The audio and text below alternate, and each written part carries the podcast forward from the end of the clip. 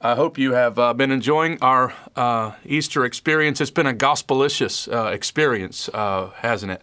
Um, as we've just been thinking about the various uh, aspects of the gospel, we started on Thursday night thinking about uh, Jesus' command to love one another around the events of the Last Supper. And then yesterday we uh, had a look at Psalm 22 and considered the most famous death in history and uh, that, that uh, psalm that was written by David about a thousand years uh, before Christ. Just a remarkable psalm. Um, and today uh, we're going to have a bit of an omelet where we're not going to just be in one text, but going to be in a variety of texts.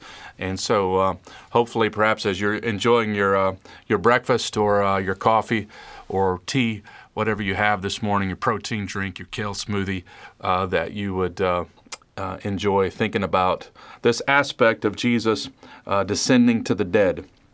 We're going to ponder the, the burial of Jesus as well as the, the descent of Jesus. We call this day traditionally Holy Saturday. Um, and indeed, uh, sorry, I'm getting text messages.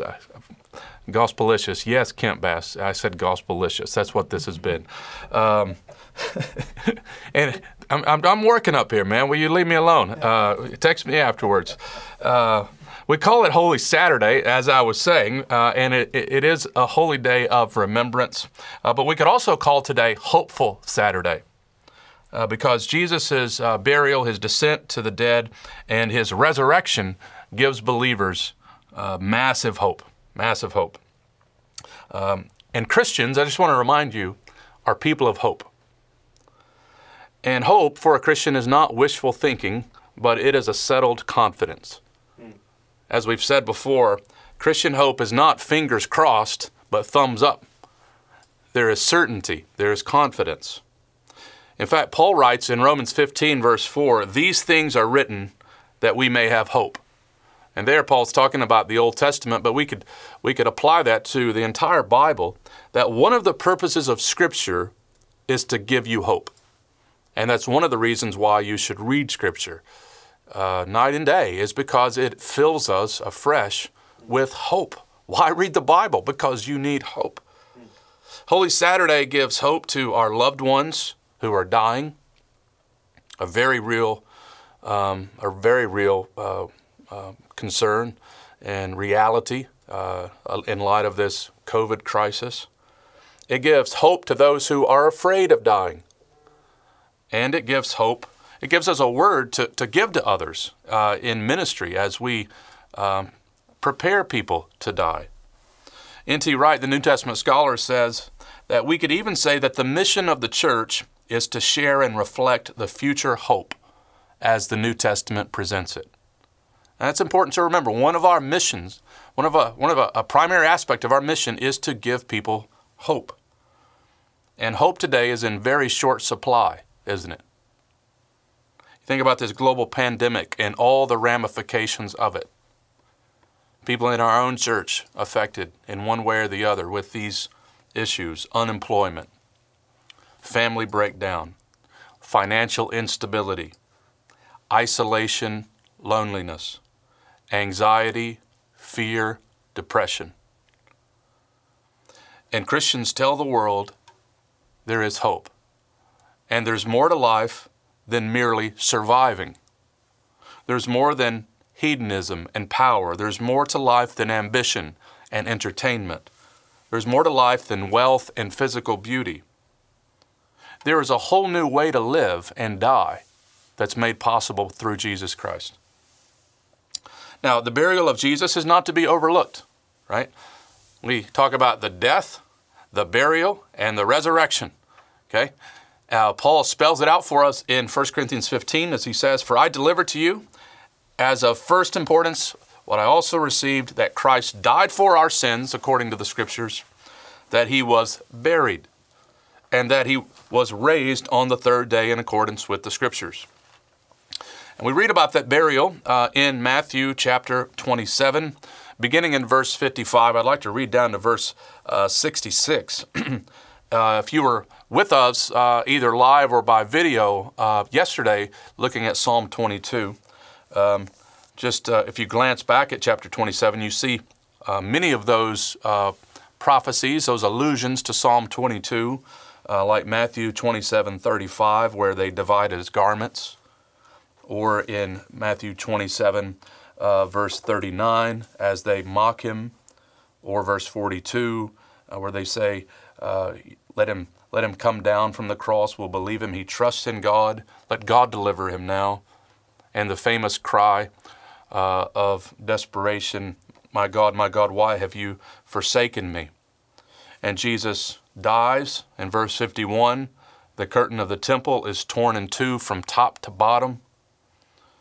And then we read in verse 55 the beginning of this burial scene. Let's read it together. There were also many women there looking on from a distance who had followed Jesus from Galilee, ministering to him, among whom were Mary Magdalene and Mary, the mother of James and Joseph, and the mother of the sons of Zebedee.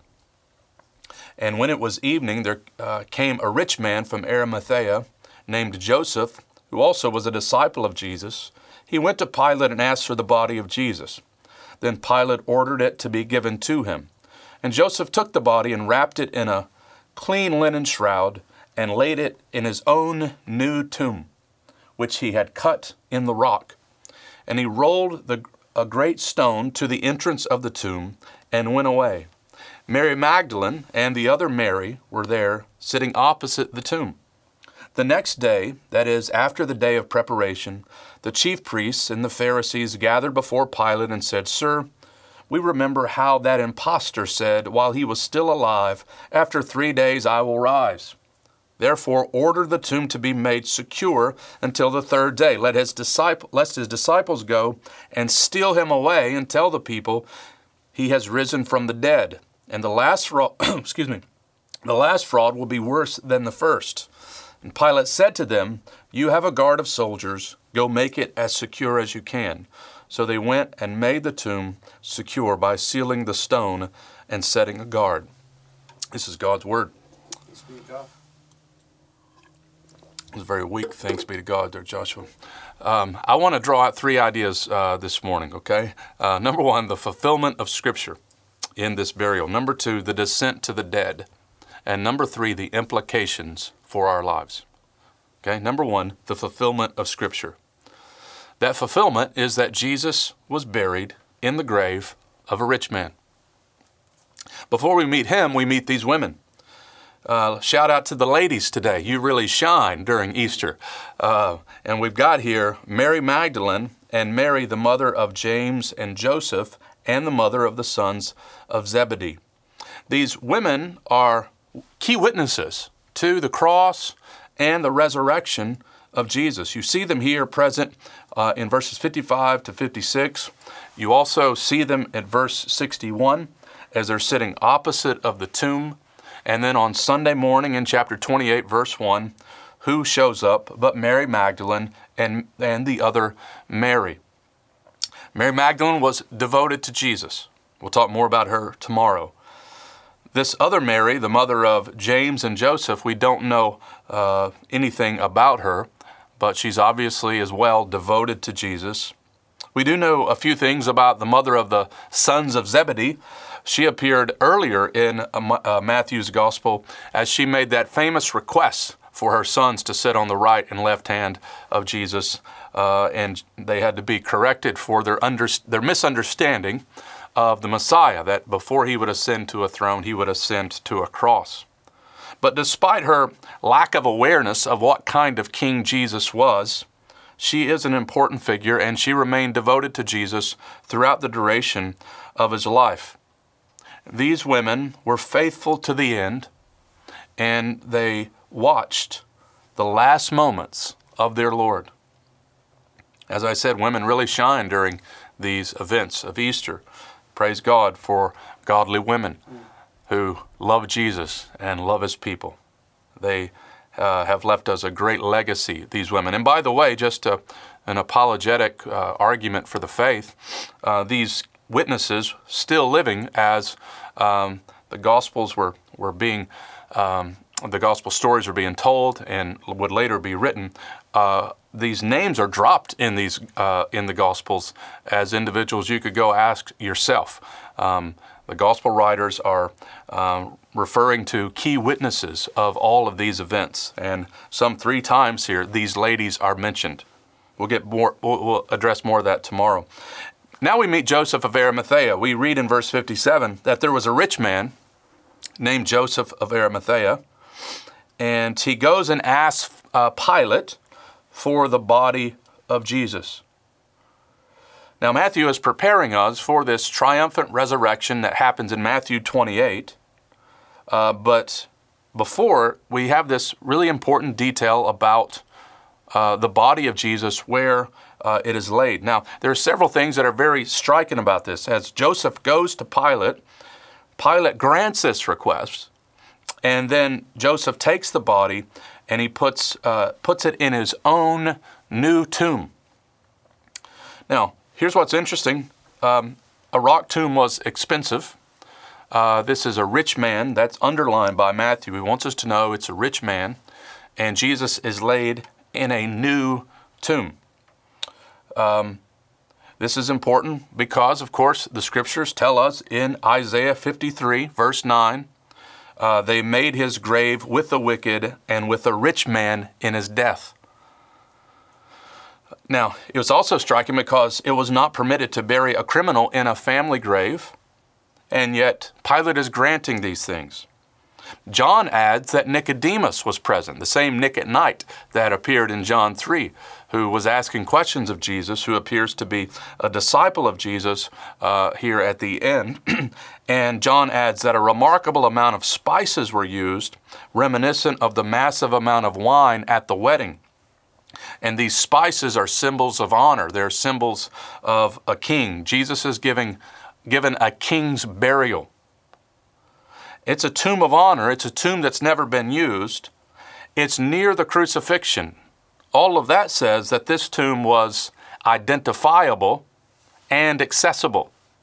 You could get to it, and it was marked out. It was a brand new tomb of a rich man. Now, it's interesting how Isaiah says that, isn't it? In Isaiah 53, verse 9, they made his grave with the wicked and with a rich man in his death. So, which was it?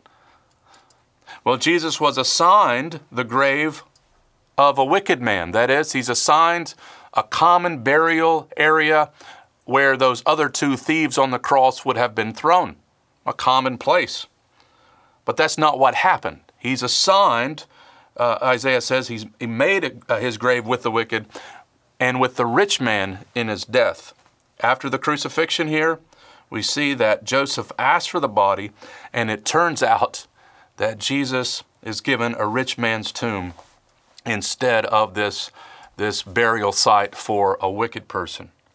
And what is astonishing is that Pilate would actually grant this request. God uses this to fulfill prophecy. You see God's meticulous sovereignty all over the, the, the events of Easter. Jesus is given a new tomb though assigned a common one. It's an identifiable tomb. Therefore, Holy Saturday shows us, number one, that Jesus really died. He really died. Yesterday, we talked about how we have a sympathetic high priest, Jesus Christ, who understands mockery, he understands betrayal, he understands shame, he understands torture, he understands abandonment, and we can add to that list, he understands death. You have a Savior who understands. Jesus is not unaware of suffering and death. Jesus knows all about suffering and death, not simply because he knows all things, but because he himself entered into it. Jesus has come into this broken world and He knows all of these human experiences. Therefore, whatever you're dealing with today, you can rest assured, believer, that Jesus is able to sympathize with your weakness and grant you mercy and grace in time of need. Holy Saturday also shows us, of course, that God is sovereign. We read in Proverbs that the king's heart is in the hand of the Lord and he turns it wherever he wills. And here he turns the heart of Pilate fulfilling prophecy, granting this request. And Holy Saturday shows us that God keeps His word. If he says 700 plus years beforehand that the Messiah will be buried with the rich man, you can take it to the bank. His word is true. Not one word has ever failed. Well, those are some glorious thoughts on Holy Saturday. Now, number two, let's think about the descent uh, to the dead uh, this morning. What was Jesus doing after his body was put into this grave? Now, there's obviously a resting aspect, a Sabbath aspect to Holy Saturday of Jesus uh, resting in the tomb. But for centuries, there have been questions about this time in between death and resurrection. I asked one of my sons, I'm not going to mention his name, though he's present with me, um, what do you think Jesus was doing between his death and resurrection? And he said, folding his clothes. Um, I think he's still struck by the fact that a single guy can actually fold his clothes. Um, but I meant the time after Jesus was no longer breathing and before he, he rose from the dead. Uh, so that's the question. After Jesus died on the cross and his body was buried in this tomb, where was he? What was he doing? And this is where the Apostles' Creed has uh, the line, He descended to the grave. Or he, he what did I say? Ascended, he descended to the grave. It's kind of hard to do, isn't it? Uh, he, or he descended to the dead, or he descended to hell. Both the Apostles' Creed and uh, the, the Athanasian Creed um, give us this descent line that's very important. Now, I would argue that hell is not an option, not at least the way we think about hell as torment. I, I do not believe that Jesus experienced further torment in hell after he died. Um, now, we have historically said at our church, as we say the creed, he descended to the grave. Though I think there was a time early on we said also he, des- he descended to the dead, but the, for the majority of our time as a church, at least we've, we've said he descended uh, to the grave. And I just want to say both are accurate, that Jesus obviously descended to the grave um, and he descended to the, to the dead. Part of the debate about Jesus descending to the dead versus Jesus descending to hell, uh, it, it's partly a translation issue. As a New Testament scholar and friend Mike Bird uh, says that the problem derives from a mistranslation of the Latin ad inferos, that is, to the grave or to the place of the dead, or you could even say the underworld. You can hear the word inferior there. Uh, that's, that's what is, is communicated in the creed. He descended there. It's not ad infernum, meaning to hell um, but ad inferos, he descended to the dead, the realm of the dead, the righteous dead. Uh, Bird adds a better English translation of the creed, which is used in the Church of England, is he descended to the dead. And I do think that dead captures more of the significance of Jesus' time between his death and resurrection uh, than descended to the grave does, um, though both again are certainly true. And let me explain why I think that's um, that's important for us to think about. And it's basically this, this idea um, that's really uncontested. There, there are aspects of, uh, we'll get into in just a minute, of what Jesus was doing that are debated, and we must not be overly dogmatic. But, but this point is, is uncontested. Uh, Jesus' body was buried, but his soul departed to the place of the dead. And we understand this as Christians because we often communicate 2 Corinthians 5 8, to be absent in the body is to be present with the Lord. Right? That we are we're more than a body. And so it's true Jesus' body is in the grave. It's true that he's not breathing. He's dead. He's not mostly dead, as Princess Bride says. He's dead. Um, but he's more than a body. And that's what's communicated with Jesus descending uh, to the dead, that he descended to the place of the dead, with his body being in the grave, and his soul, spirit to the place of the righteous dead. Now, there's a question about whether or not Jesus could communicate um, with all of the dead that is, the righteous dead, the unrighteous dead, um, and fallen angels, and so on. Matt Emerson, who has written a great book, the Dean of Oklahoma Baptist University, uh, and friend, says this uh, in his book called He Descended to the Dead. Christ died and experienced death as all humans do. His body was buried. His human soul went, descended to the place of the dead. He descended to the righteous compartment of the dead, paradise. But he could communicate with all the dead. In this way, he proclaims victory to those under the earth. And you remember that line, of course, from Philippians 2. Now, all of this may sound a little bit strange because it's not a, a, uh, an idea that we really talk about a lot in many circles, and it may even sound like an episode of Stranger Things, uh, where where the guy go Will goes into the upside down world, or something like on Lord of the Rings. But there's biblical and historical justification uh, for this view. So here really are the questions: Where did he descend to, and what did he do in that descent. And again, number one is really uncontested. Number two is debated, uh, and we, we must not be overly dogmatic about it. So, where did he descend? Let's, let's try to answer that question for a moment and give some biblical text. Um, during the biblical times, the afterlife involved this intermediate state in which all the souls of the dead dwell. But these, these dwell in different compartments. Okay? The most common uh, place of the dead is referred to as Sheol or Hades. So that, that just means the realm of the dead, um, the souls of the dead. Um, uh, but sometimes Sheol and Hades is talked about negatively, like the, where the unrighteous dead go rather than the righteous dead. Okay, so all of that can get a bit confusing. But here are the three compartments. You've got number one, the righteous dead, number two, the unrighteous dead, and number three, some kind of place for fallen angels or spirits.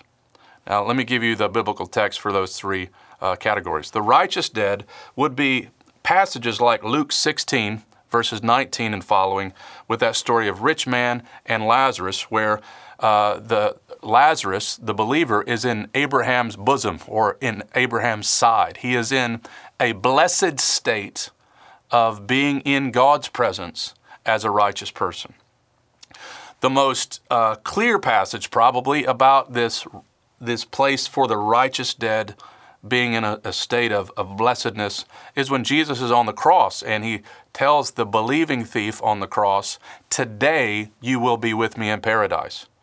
So, how is that? If, if Jesus is simply in a tomb, then that's not paradise. But if his body is in a tomb and his soul uh, is in paradise, then uh, that statement would be true. So you've got this blessedness, this blessed righteous uh, state area for the dead. Then you have the unrighteous dead, as I said, is often referred to as Sheol or Hades, uh, but it's often, uh, always when Gehenna is used, that's the place of the unrighteous dead. Then you have this, this strange place called Tartarus uh, which you, you, can find in uh, 2 Peter uh, chapter 2, verse 22, which is a place for these fallen angels or spirits. Uh, let me just read 2 Peter 2 4. It says, For if God did not spare angels when they sinned, but cast them into hell, and there's a footnote in the ESV that says to Tartarus, that's where he cast these angels, and committed them to chains in gloomy darkness to be kept until the judgment. So they're in prison uh, in some compartment of this realm of the dead. So I don't know if that makes sense to you or not, but you've got this state uh, between uh, Jesus' burial and resurrection, where I believe uh, Jesus uh, is, is uh, in this place with the righteous dead. Now, a lot of people point to 1 Peter 3 18 to 22 as the key text for uh, this period between death and resurrection. And I'll say something about that in just a moment. Uh, but there's actually a rich tapestry of texts uh, that speak about these compartments, these, these three categories. Um, and I think the primary one is in Acts chapter 2, where Acts chapter 2, uh, Peter is preaching on the day of Pentecost, and he quotes from Psalm 16, uh, verse 11. Uh, and as he does, this is what Peter says about uh, the body of Jesus. He says in verse uh, 25, For David says concerning him, I saw the Lord always before me, for he is at my right hand, that I may not be shaken. Therefore my heart was glad, and my tongue rejoiced. My flesh also will dwell in hope. For you will not abandon my soul to Hades. So this Hades here is a general place, just simply means the realm of the dead. And David here is saying, which is a, a, a prophecy about Jesus, you will not abandon my soul to the realm of the dead. So there's a soul, your soul goes somewhere. and he says, You have made known to me the paths of life. You will make me full of gladness with your presence. And we'll get back to that in a moment. But that is the good news of a believer who dies. We are in the presence of God. We never, we never leave that. To be absent in the body is to be present with the Lord. 29. Brothers, I may say to you with confidence about the patriarch David that he both died and was buried, and his tomb is with us to this day. Being therefore a prophet, and knowing that God had sworn with an oath to him that he would set one of his descendants on his throne, he foresaw and spoke about the resurrection of the Christ, that he was not abandoned to Hades. He was not abandoned in the realm of the dead nor did his flesh see corruption. And so the, the idea here is this this text is primarily about the resurrection, but the assumption is that Jesus experienced death as all humans do his body in the grave and his soul in Hades or Sheol with the righteous dead. He descended to the righteous dead. That's the idea. Now, there are other texts we could look at that point in this direction. They're less clear. Um, that's Ephesians 4 8 to 10 when Paul says, uh, Therefore it says, When he ascended on high, he led a host of captives, and he gave gifts to men. In saying he ascended, what does it mean but that he also descended into the lower regions of the earth? He who descended is the one who also ascended far above all heavens that he might fill all things. And here the descent could mean he descended to earth, but I think that's a weird way to say that. It seems better, I think, to, to read it as uh, descending to the lower regions, this underworld, those under the earth. Um, the same is true, I think, in Romans 10, verse 6 to 8 when Paul says, But the righteous, based on faith, says, Do not say in your heart, Who will ascend into heaven, that is, to bring Christ down, or who will descend into the abyss, that is, bring Christ up from the dead. Now, if all of that's confusing, I have good news for you. I have a picture, okay? And this is from my friend Matt Emerson's uh, book, He Descended to the Dead, in which you've got the, the realm of the dead and you've got three, uh, three compartments of what happens to the soul of individuals. Paradise or Abraham's bosom, the place of the righteous dead. Then you've got the place of the unrighteous dead. Sometimes it's Hades, Sheol. Sometimes these are general, um, but often they're negative. Gehenna and then that place where I mentioned uh, this place for fallen angels um, that uh, Peter and Jude both uh, referred to. So that's the bottom line this idea that Jesus descended to the place of the dead, his body in the grave, his soul to the place of the righteous dead. Now the question is, what did Jesus do? Um, now, a strong case can be made uh, that Jesus did more than simply experience the blessed intermediate state between death and resurrection. After all, he is the divine Son of God.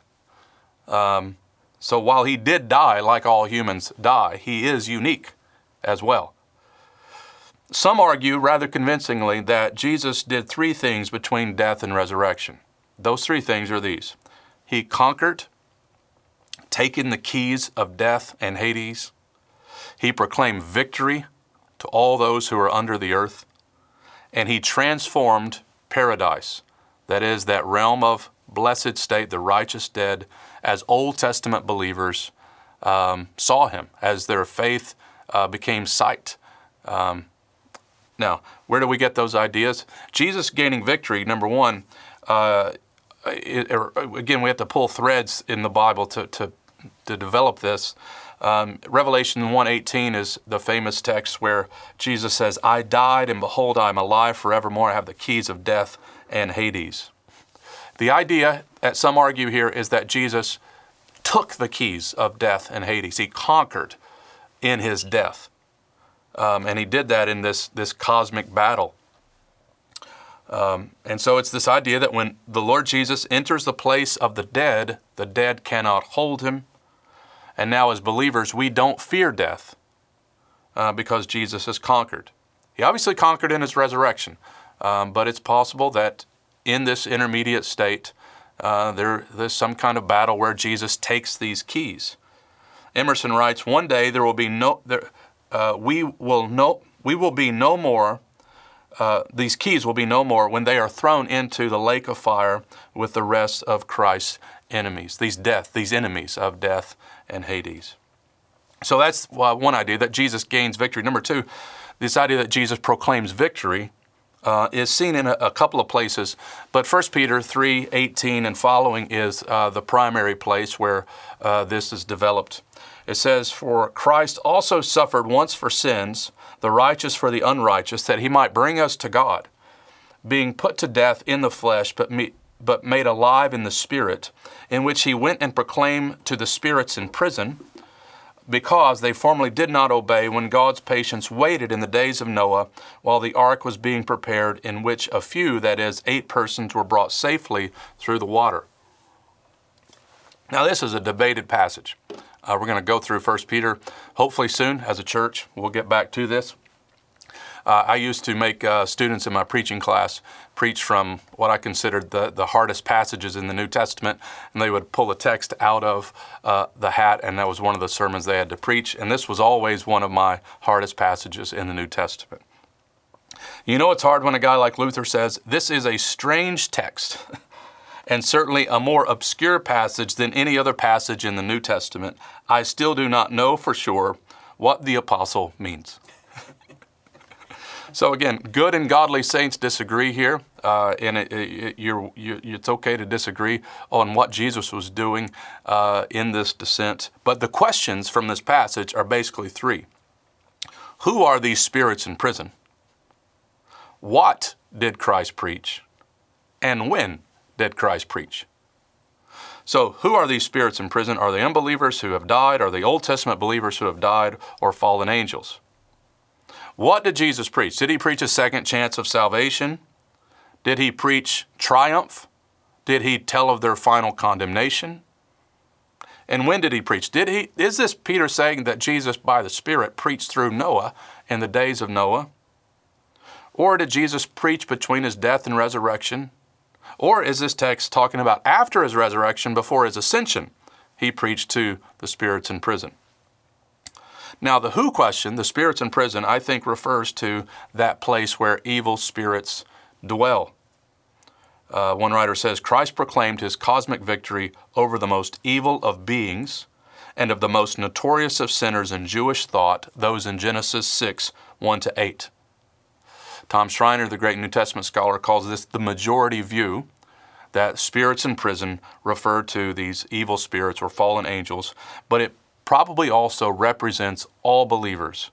Uh, as Green says, it's it's the most notorious of sinners uh, that will then you know include everyone else that Jesus is proclaiming to them. Now, what is it that he's proclaiming?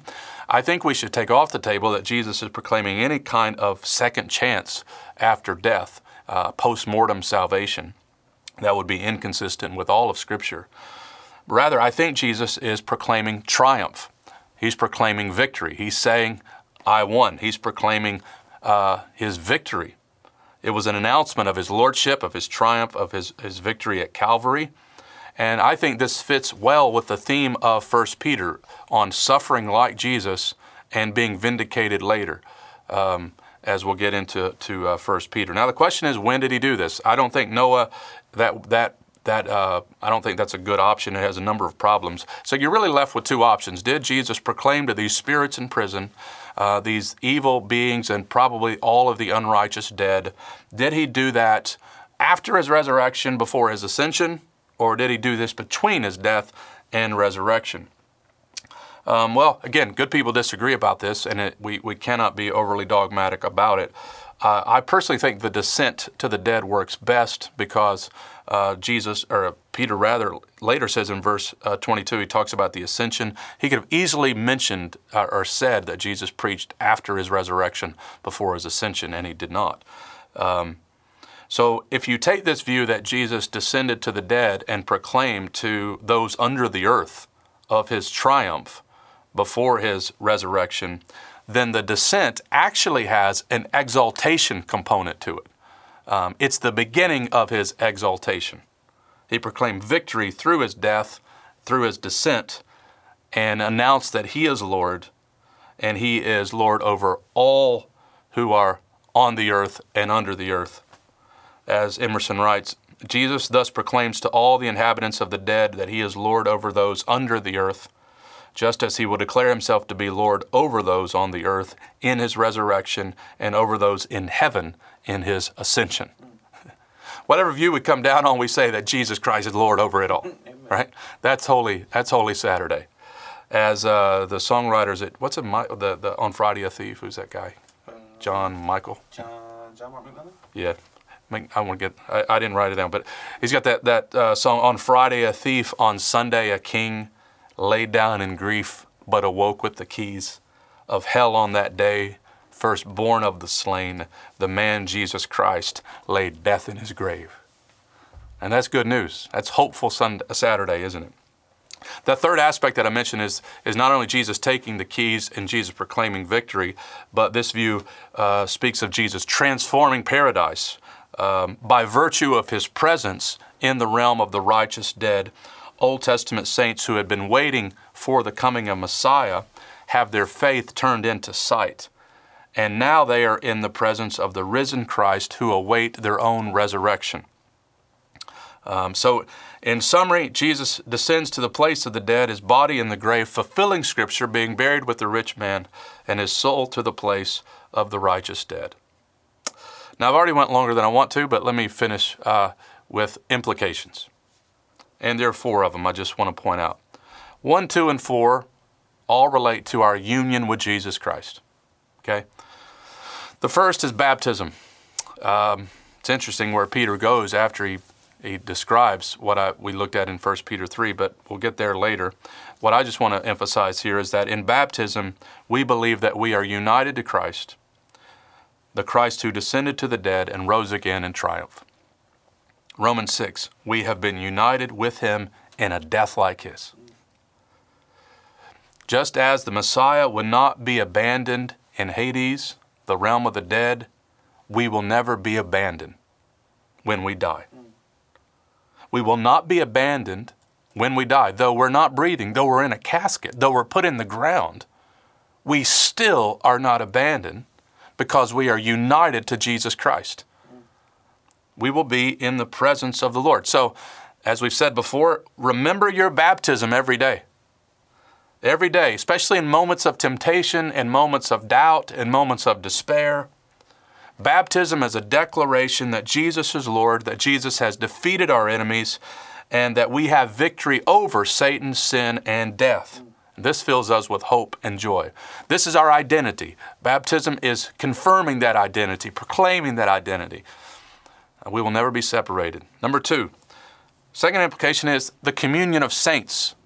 As you look through this, this idea, um, you see that we enjoy the communion of saints, uh, the righteous who have died, as well as believers who are on the earth now. We are united with all believers of all time because we are all united to Jesus. And this also is a, is a glorious thought to think about as we enjoy the blessing of being in a local church.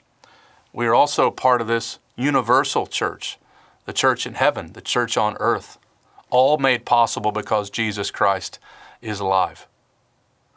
The third implication I want to bring out is the urgency of mission or the necessity of belief. The descent proclamation is not, you have another chance. No, uh, the gospel is, you have an opportunity to believe while you live, while you're on earth. That's it. That's all you've got. And if you're not a Christian and for some strange reason you're still with me after 38 minutes, I want to su- suggest you might consider that the sovereign pleasure and providence of God to be listening to this. Peter tells us that you have not perished yet because God is merciful and He's granting you the, the opportunity to repent and believe in Jesus. You can believe in the one who has the keys of death and Hades, the one who is alive forevermore. You can believe on Him, and His death is your death, His resurrection is your resurrection. And so that's my prayer for you that you would really believe. And, church, we would take this doctrine and realize that our mission is urgent. We need to tell the good news to people all over the world. Finally, The fourth implication is hope for the dying. Here is hope. Christ experienced death the same way we will experience death, but he defeated death. We don't have to fear because Jesus has conquered death. So when our loved ones face death, we know physical death does not have the last word. We can say with them, to be absent in the body is to be present with the Lord. Or to say the way Paul says it in Philippians 1 My desire is to depart and be with Christ. Paul's body would be put in a, in a grave, but he would be in the presence of Christ, which he said was far better, and he would await a final resurrection of his body. The good news today on Holy Saturday is that Jesus Christ will never leave us nor forsake us. We do not descend to nothingness. We are not alone until Christ returns. He is present with the saints who have died. Believers attend funerals knowing that the body of a believer will de- decompose. But we also know that his or soul, his or her soul will remain with Christ, awaiting the day when Christ will come again and will reunite our bodies and souls in a glorious resurrection. We will rise from the dead with a glorified body, and we will dwell in a new heaven and new earth. This brings us comfort, especially in this historic moment of death and dying all over the world. We as Christians grieve, but as Paul says, we do not grieve without hope. 1 Corinthians 15, verse 19, Paul says, If in Christ we have hope in this life only, we are of all people most pitied. But we have hope beyond this life as he finishes that great chapter on the resurrection, saying, Death is swallowed up in victory. O death, where is your victory? O death, where is your sting? So rejoice, Christian, on this Saturday morning. Your greatest problem has already been solved. Which is why Paul says, I believe that neither death nor life nor angels, nor rulers, nor things present, nor things to come, nor powers, nor height, nor depth, nor anything else in all creation will be able to separate us from the love of God in Christ Jesus our Lord. You catch that? Not even death will separate you ever from the love of God in Christ Jesus our Lord. Thanks be to God for His Word. Thanks be to God for this hope that we have. I want us to pray together as we um, conclude our time. Uh, we have been praying and we'll pray now as well for all of our nurses and doctors who are doing uh, heroic work. We want to pray for leaders who are making decisions. We want to pray um, for those who are unemployed, who are looking for uh, jobs. Uh, for those who have uh, uncertainty of uh, the future of their job, we want to pray for them. I want to pray for those who are dealing with despair, anxiety, and fear during this time. We want to pray for those who are facing death. Um, and so, with those things in mind and, and many others, let's just go to the Lord in prayer now. Father, we uh, approach you on this morning thinking back some 2,000 years ago in which Jesus Christ cried out, It is finished on the cross, accomplishing that glorious work of atonement, the Lamb who was slain for us. And we think about how his body was put into the grave and how on the third day he rose again, and how we are united to Jesus Christ, how we as believers rejoice today that there is no condemnation for those who are in Christ Jesus. We are in Christ Jesus. And we are united to one another. And so, Lord, our hearts um, today go out to those in our body who uh, are on in one of these categories that I've just mentioned. And we do continue to pray for our nurses that you would sustain them and doctors that you would strengthen them as they're being asked to do all sorts of things we pray you protect them from this illness. We pray that you would use them to offer gospel hope. We thank you for their courage. We thank you for their commitment. Um, They really are heroes during this time. And we honor them, and we pray you would uphold them. You would strengthen them. Pray you would strengthen their spouses if they're married as they take on more work. Help us be aware as a church how we can help and serve them. And I pray we would be quick to do that. We pray for leaders all around the world who are making decisions, that they would make wise decisions, the kinds of decisions that would bless the common good, that we could live a peaceful, healthy life, that which would be best for uh, humanity. Lead them to those kinds of decisions, we pray. Pray for my friends and church members who are dealing with unemployment. Our hearts go out to those who have lost jobs. Many have lost very good jobs. Um, and this is a time of uncertainty, but it's also a time in which their faith is being strengthened. I've been certainly encouraged by their testimonies. Trust, trusting in you, Father, for their provision, trusting in you for what's next. I pray you would, you would give them an unshakable confidence in you. Pray you would keep them free of anxiety and worry, knowing that you care for them and you will provide for them. I do pray that you would provide, Father. We pray for those who are dealing with anxiety and, and fear for other reasons during this crisis. Lord, would you just settle us in your peace? Help us to think about the fact that you, you raised Jesus from the dead. He's ascended on high. He reigns over all. He's Lord over everything.